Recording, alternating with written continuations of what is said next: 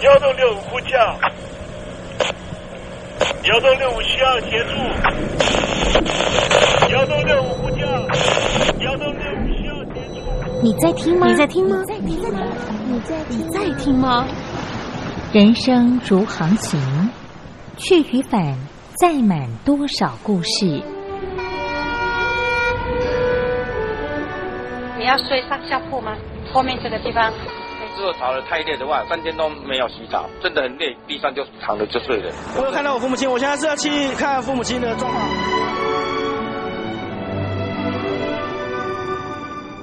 聆听故事湾，让每个故事找到属于自己的码头。我到了那儿以后，我们就往妈妈家去。我一到那边，就感觉我妈妈已经她能够活活下来都不容易，我知道。她没她没跟我讲，我也不敢问，好好苦。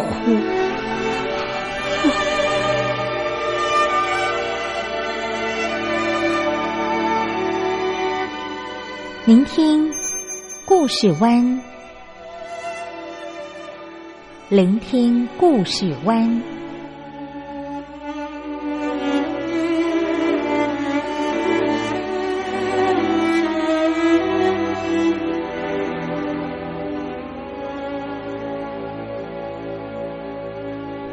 故事总有一个停泊的港湾。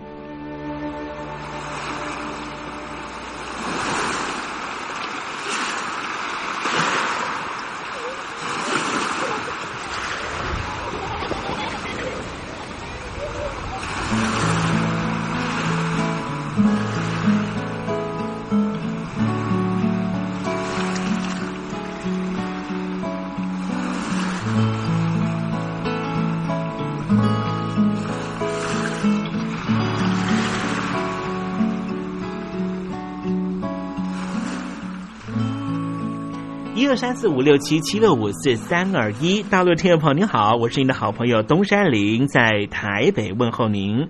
正在为您进行的栏目就是聆听故事湾，一二三四五六七七六五四三二一，全年无休，每天在空中为您服务。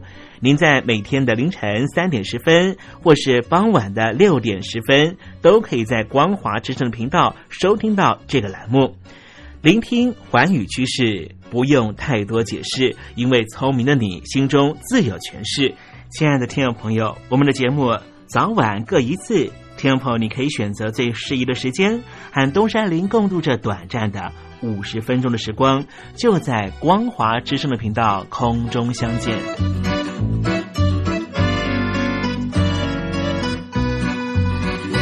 那么，听众朋友，收听、聆听故事湾东山林的节目，到底能够听到什么样的内容呢？尤其啊，我们环宇全世界，焦点放到神州大陆啊，光是整个中国大陆呢，就有将近九千家不同的大大小小的电台了。我们的节目到底有什么不一样的地方呢？嗯，让东山林自吹自擂一下吧啊。宫中频道何其多，赵钱孙李挺能说。热点平地上直播，仔细听来差不多。直播室外领导多，你说他能怎么说？开场才说茶黑窝，碰上兔狼不敢摸。主播低头翻翻稿，导播左右反复搓，想到孩子泪婆娑。好了好了，都别说，且听东山林怎么说。东山林不是红太狼，也不是那喜羊羊，亲亲海上一叶舟，才能自在自在说。客官呐、你拉把椅子随便坐，袒胸露背床上卧，怎么自在怎么做，就当这是自己家，自己家。睁大眼睛 Showtime!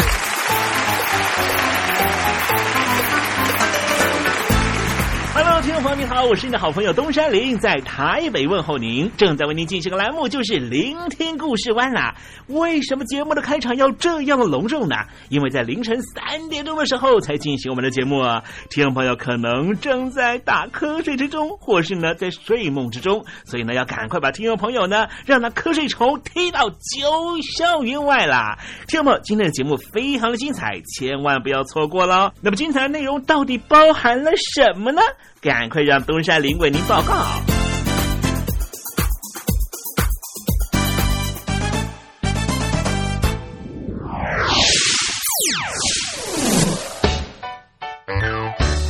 星期六、星期天，猴子爱聊天。在中共建政七十年的时候啊，这个北京的知名学者呢，就是贺卫方啊，竟然他的微信的账号呢被封闭了。被封闭之后呢，这贺卫方呢，持续的在一些公共场域里面呢，谈他所坚持的事情。什么事情呢？就是新闻自由和言论自由的可贵和必要性。他说啊，如果没有言论监督的自由的话，那么现代化的治理能力和系统呢，就是空中楼阁。为什么贺卫方教授这么坚持他所主张的自由主义呢？待会在时政你懂的环节里面再跟听众朋友介绍。那么今天节目的下半阶段要为您进行的环节就是电台推荐好声音。我不过是你用来炫耀别人的小饰品。谁是你的小饰品？我是彤彤。不要当别人的小饰品，也不要做人家的大花瓶。希望你和彤彤一样，勇敢做自己。我心里。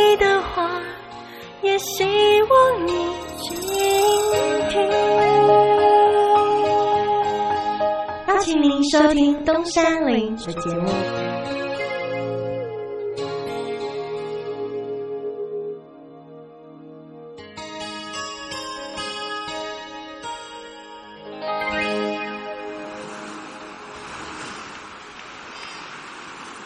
这里是光华之声。在台北发音。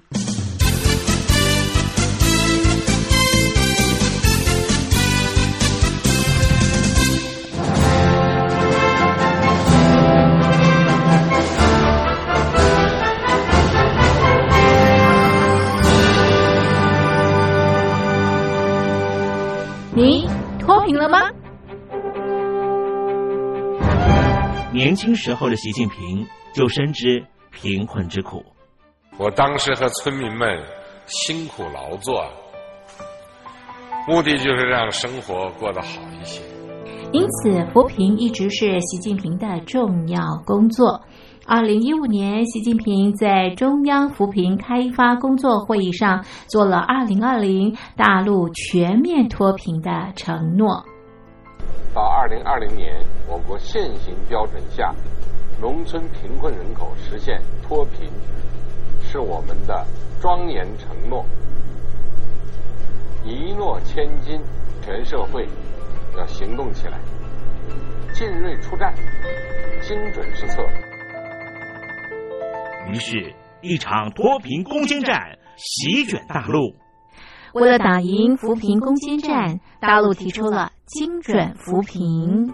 世界上大部分采用的扶贫方式，都是将扶贫的钱平均分给贫困者。中国的精准扶贫则完全不同。为了让资金使用更高效，扶贫效果更好，中国根据村子的特点以及每户村民档案记录的不同情况来分配钱，安排不同的扶贫方式。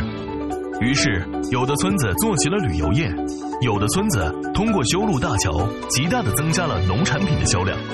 有些没有工作能力的老人，给他们生活所需资金保障；有些缺乏劳动技能的，给他进行职业培训。中国扶贫就是这样结合村子的特点与个人的情况，以个性化定制为每个贫困户找出脱贫方式。这就是中国扶贫的精准度。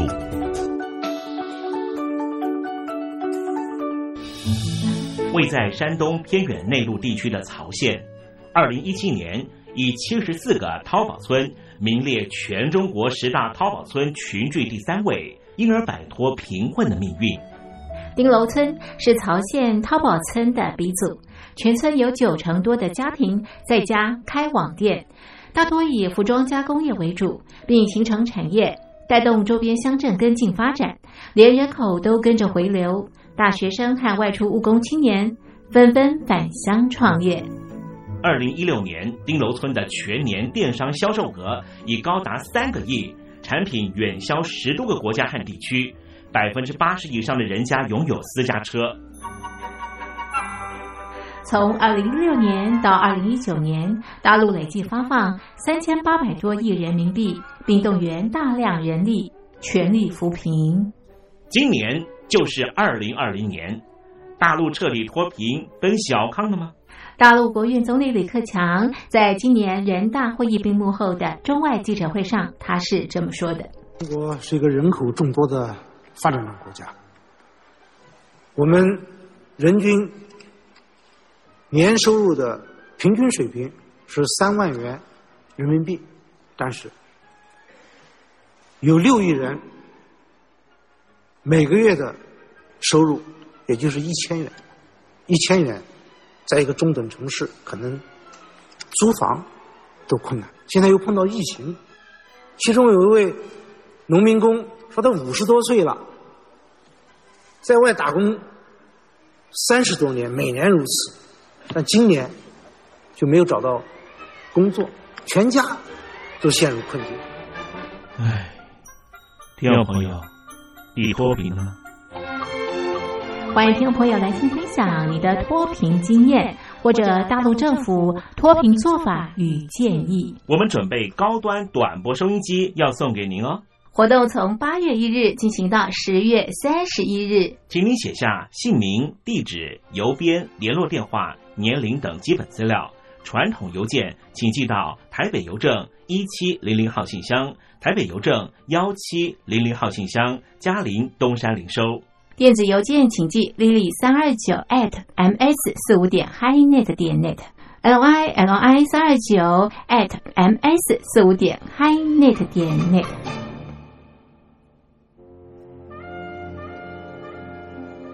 你脱贫了吗？大陆全面脱贫了吗？现在，请习近平同志讲话。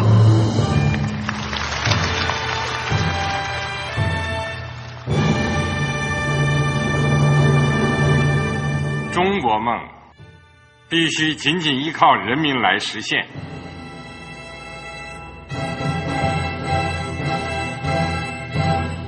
好国民得关心家事、国事、天下事。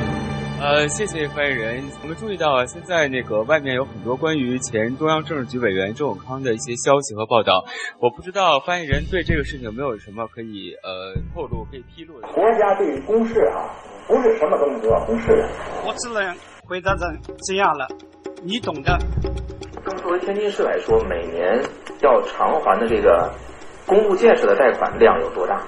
哎，这个。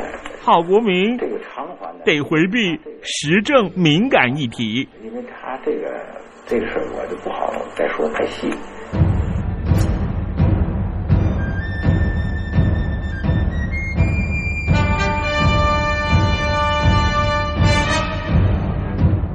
我们要坚持人民当家作主，坚持人民主体地位。任何官方不宜说太细。期望您体谅的话题，尽在时政，你懂的。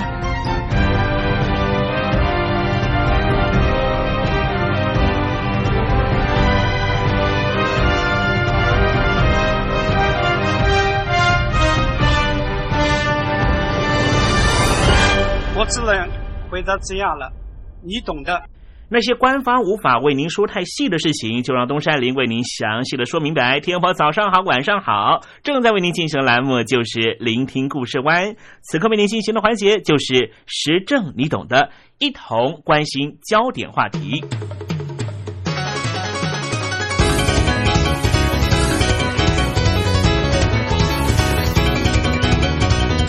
对于二十多年来一直在第一线争取中国法治的贺卫方教授来说，最近这些年是一段平静而烦闷的时期。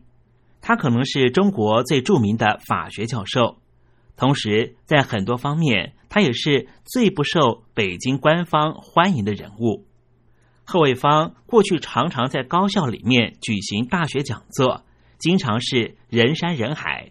但是现在这些高校已经不再邀请他了。过去常常刊登他的专栏文章，并且视他为先驱的报纸也不再提他。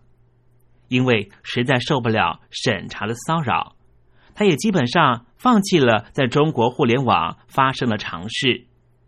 他在社群媒体网站新浪微博上的账号已经被停用，但是仍旧有将近一百九十万名粉丝。贺卫方有些困扰的说：“现在就连学术刊物发表论文对他来说都变得十分困难，特别是最近五年。”很压抑。贺卫方属于中国最有名的自由派知识分子之一。这个群体发现，他们在一场政治风暴中被迫缩成一团。在强硬的中国共产党领导人习近平担任国家主席之后，北京官方突然把矛头转向宣导政治多元化和在法律上限制中共权力的人。习近平重申。中共的广泛控制权。二零一八年三月，立法机关取消了国家主席两任任期限制，为中共领导人不容挑战的统治铺平了道路。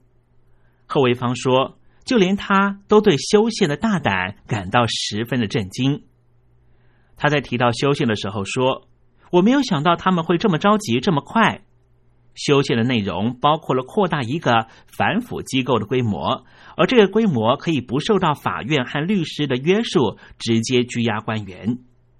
他说：“国家原来的司法制度权威是大大被弱化了。”贺卫方的一些朋友以及至少一名学生因为政治和法律主张遭到监禁，一些学者开始选择沉默或是移居到国外。而那些曾经和他志同道合的学者，最近口径开始转换了，开始赞扬习近平的威权作风。但是，在中国生活五六十年的贺玉芳教授说，生活经验教会他应该用长远的眼光看待国家的政治发展。他的职业生涯反映出过去四十年中国自由主义改革者的崎岖道路。从上个世纪一九八零年代的乐观，到了出现逆转，以及在习近平领导之下加速雪崩。他说：“对于中国的自由主义者来说，最近的发展给了一个很大的警觉，就是说要做事情都不那么容易了。尽管在中国大陆新闻媒体遭到封杀，贺卫方在学生和律师界仍旧有很高的声望。”他依旧被允许在北京大学教授外国法律史和比较法。他说：“北京大学比中国其他许多大学更能够容忍特立独行的人。”他在接受《纽约时报》采访的时候，有一名学生在旁边很耐心的等候和他握手。而另外一次采访里，一家法律出版社的编辑们像对待老朋友一般那样欢迎他。伦敦大学国王学院的法学教授爱华说：“贺卫方是一名公共知识分子，有许多的追随者，但是现在当然受到了压制。”爱华专门研究中国人权，他是一名法律的学者，也是律师。他和贺卫方相识超过十五年。他说：“贺卫方是一位有道德良知的学者。”贺卫方是在更长远的历史轨迹中看待自己的定位，并且认为自己是不计后果、仗义直言的中国学者之一。中国自由主义的意见传统，在上个世纪一九七零年代末期突然从暗处走了出来。当时中国刚刚从毛泽东统治末年的动荡中恢复，对贺卫方来说。那个年代留给他的伤痕非常深。他出生在中国东部的山东省，父亲叫做贺传佑，是一名医生，曾经在军队里服务过。贺卫方教授说，他的父亲后来被卷入文化大革命的大规模迫害里，一九七零年代切断腿部动脉自杀了。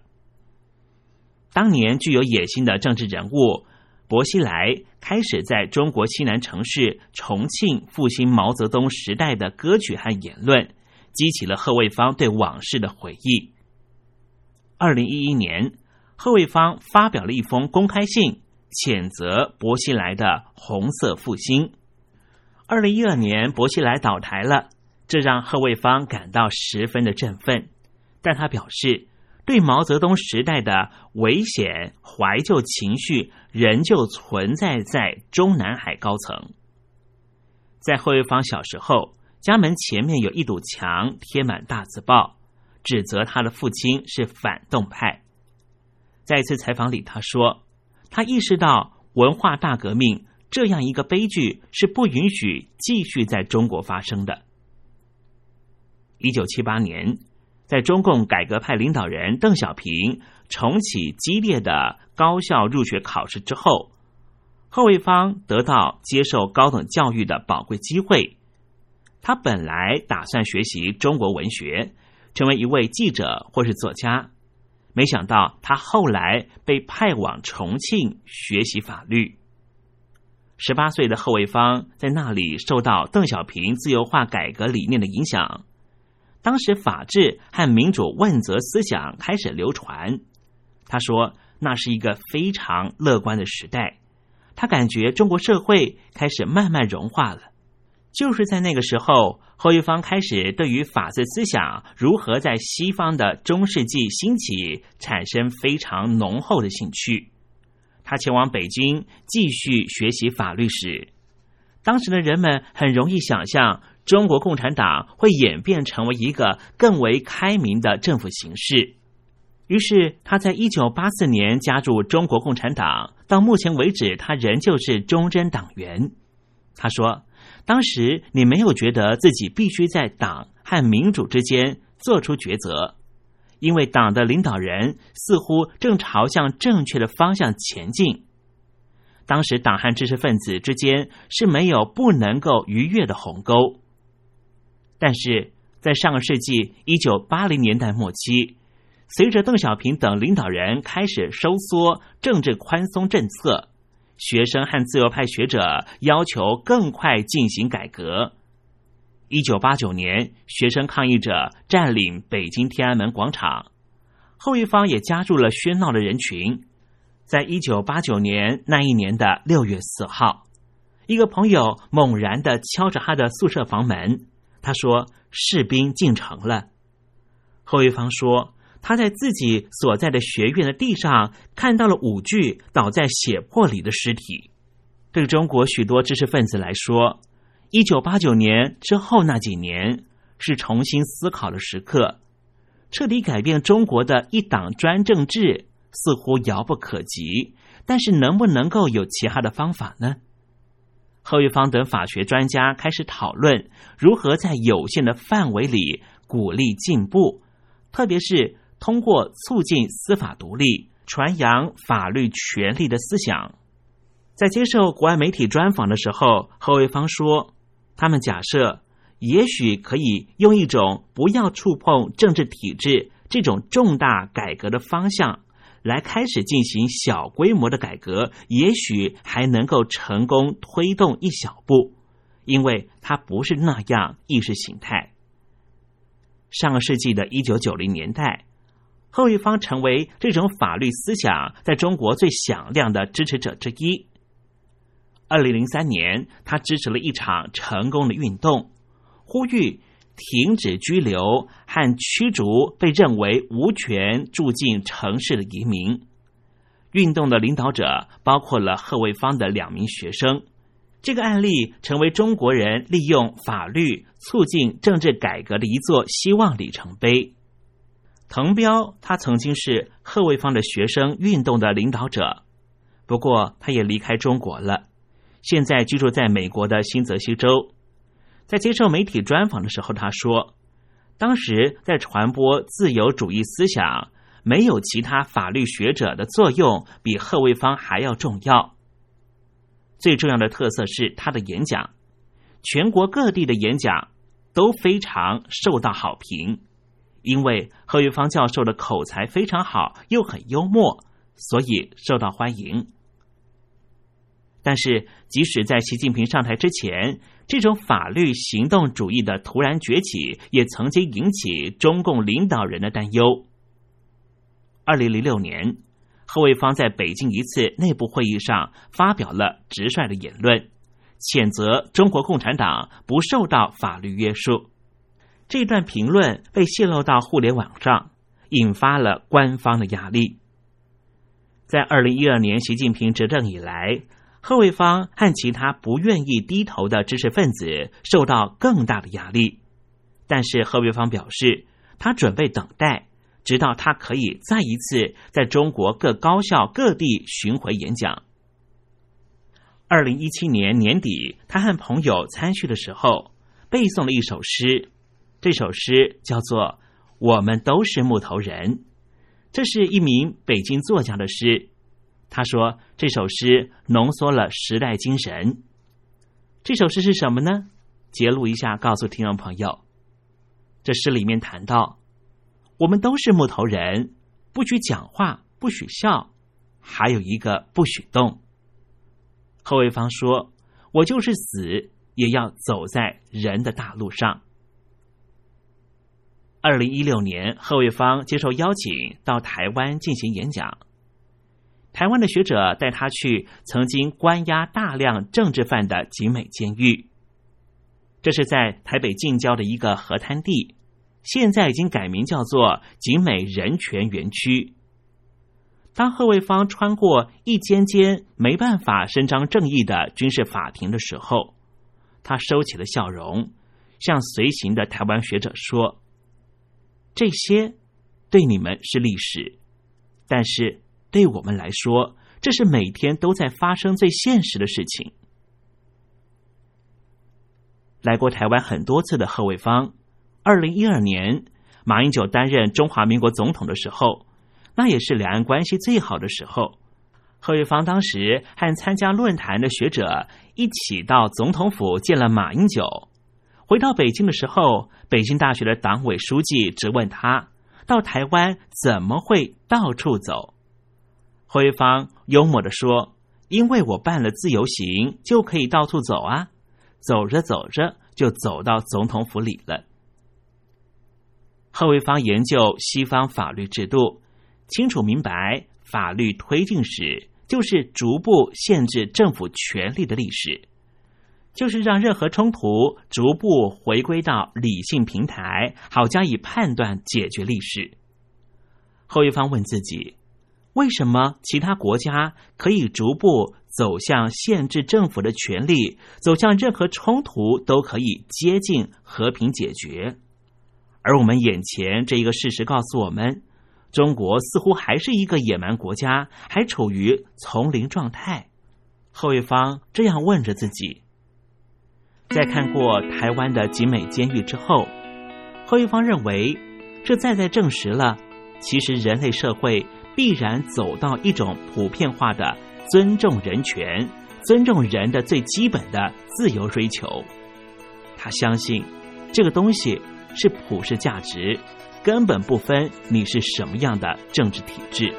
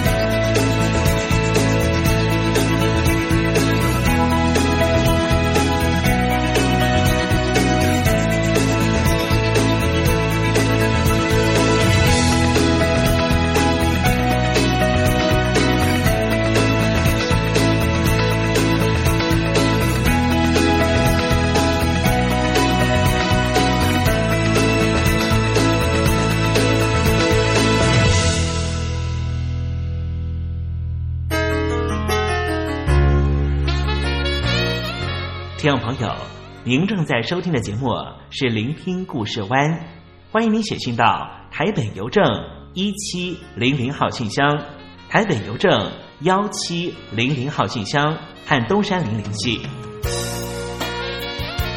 东山林就是东边的山里有只麒麟的东山林，东山林等候您的来信哦。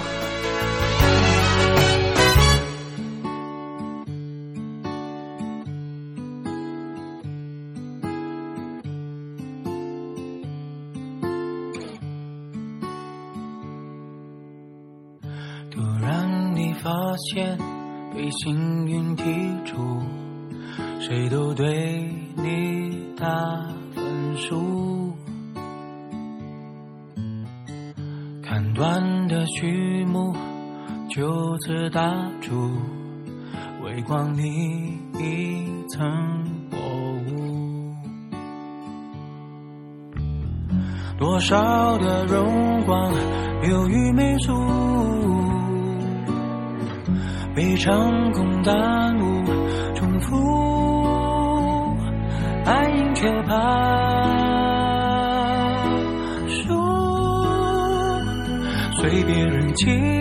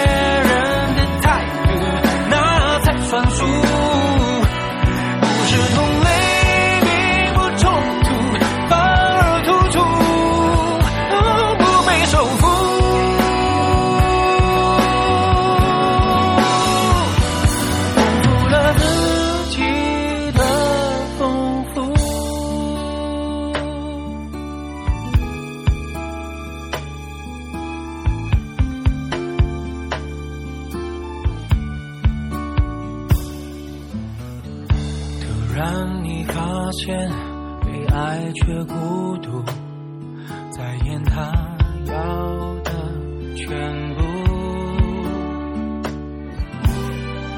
玻璃的倒影，面目模糊，伸手也不能碰触。许多的羡慕幸福耽误，重复，爱应不认输，有苦说不出，随便他们。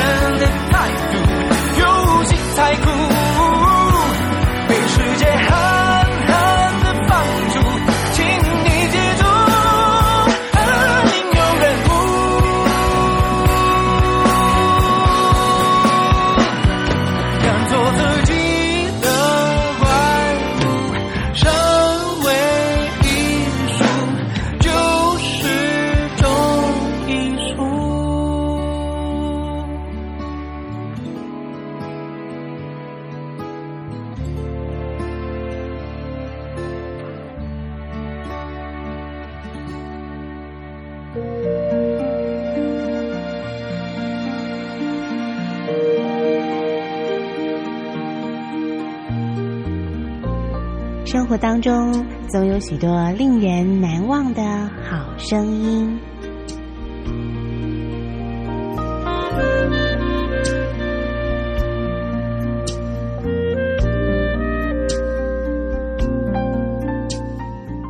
电台真心推荐，只想给你最好听的好声音。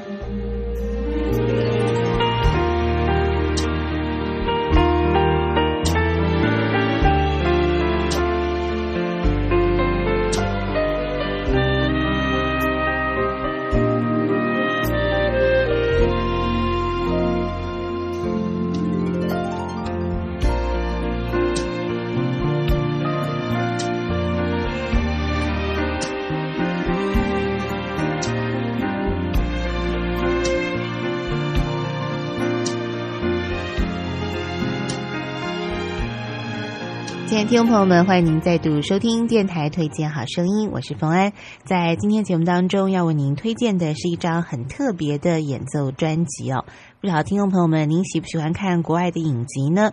我记得在我们小时候啊，那时候还没有这个呃有线电视的时候啊，这个三家电视台呢经常会引进一些国外的影集哦。不过呢，这些国外呢，当然就是泛指是美国的影集哦。所以小时候呢，我们常常看到很多啊非常叫好又叫座的美国影集。那么今天呢，为您推荐这张演奏专辑呢，它就是收录了许多啊在这个八零九零年代呢，美国非常著名的影集的配乐主题曲啊。那么首先呢，我们就先来欣赏这首曲子。相信很多人呢，一听到这样的旋律呢，马上啊，脑海当中呢就会想起这一号英雄人物，是我个人非常崇拜的一个主角，就是马盖先。